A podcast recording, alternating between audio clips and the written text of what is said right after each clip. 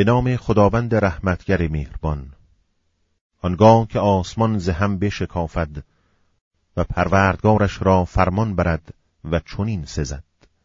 و آنگاه که زمین کشیده شود و آنچه را که در آن است بیرون افکند و توهی شود و پروردگارش را فرمان برد و چنین سزد.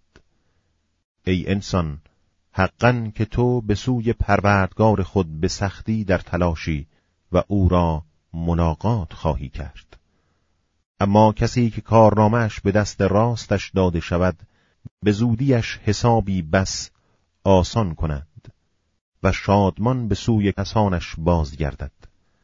و اما کسی که کارنامهش از پشت سرش به او داده شود زودا که هلاک خیش خواهد و در آتش افروخته درآید.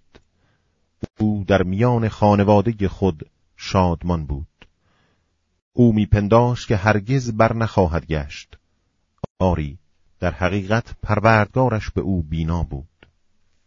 نه نه سوگند به شفق سوگند به شب و آنچه شب فرو پوشاند.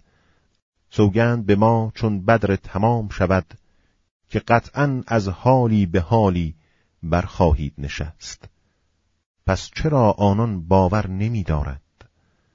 و چون بر آنان قرآن تلاوت می شود چهره بر خاک نمی ساگند نه بلکه آنان که کفر ورزیده اند تکذیب می کنند و خدا به آنچه در سینه دارند داناتر است. پس آنان را از عذابی دردناک خبر ده.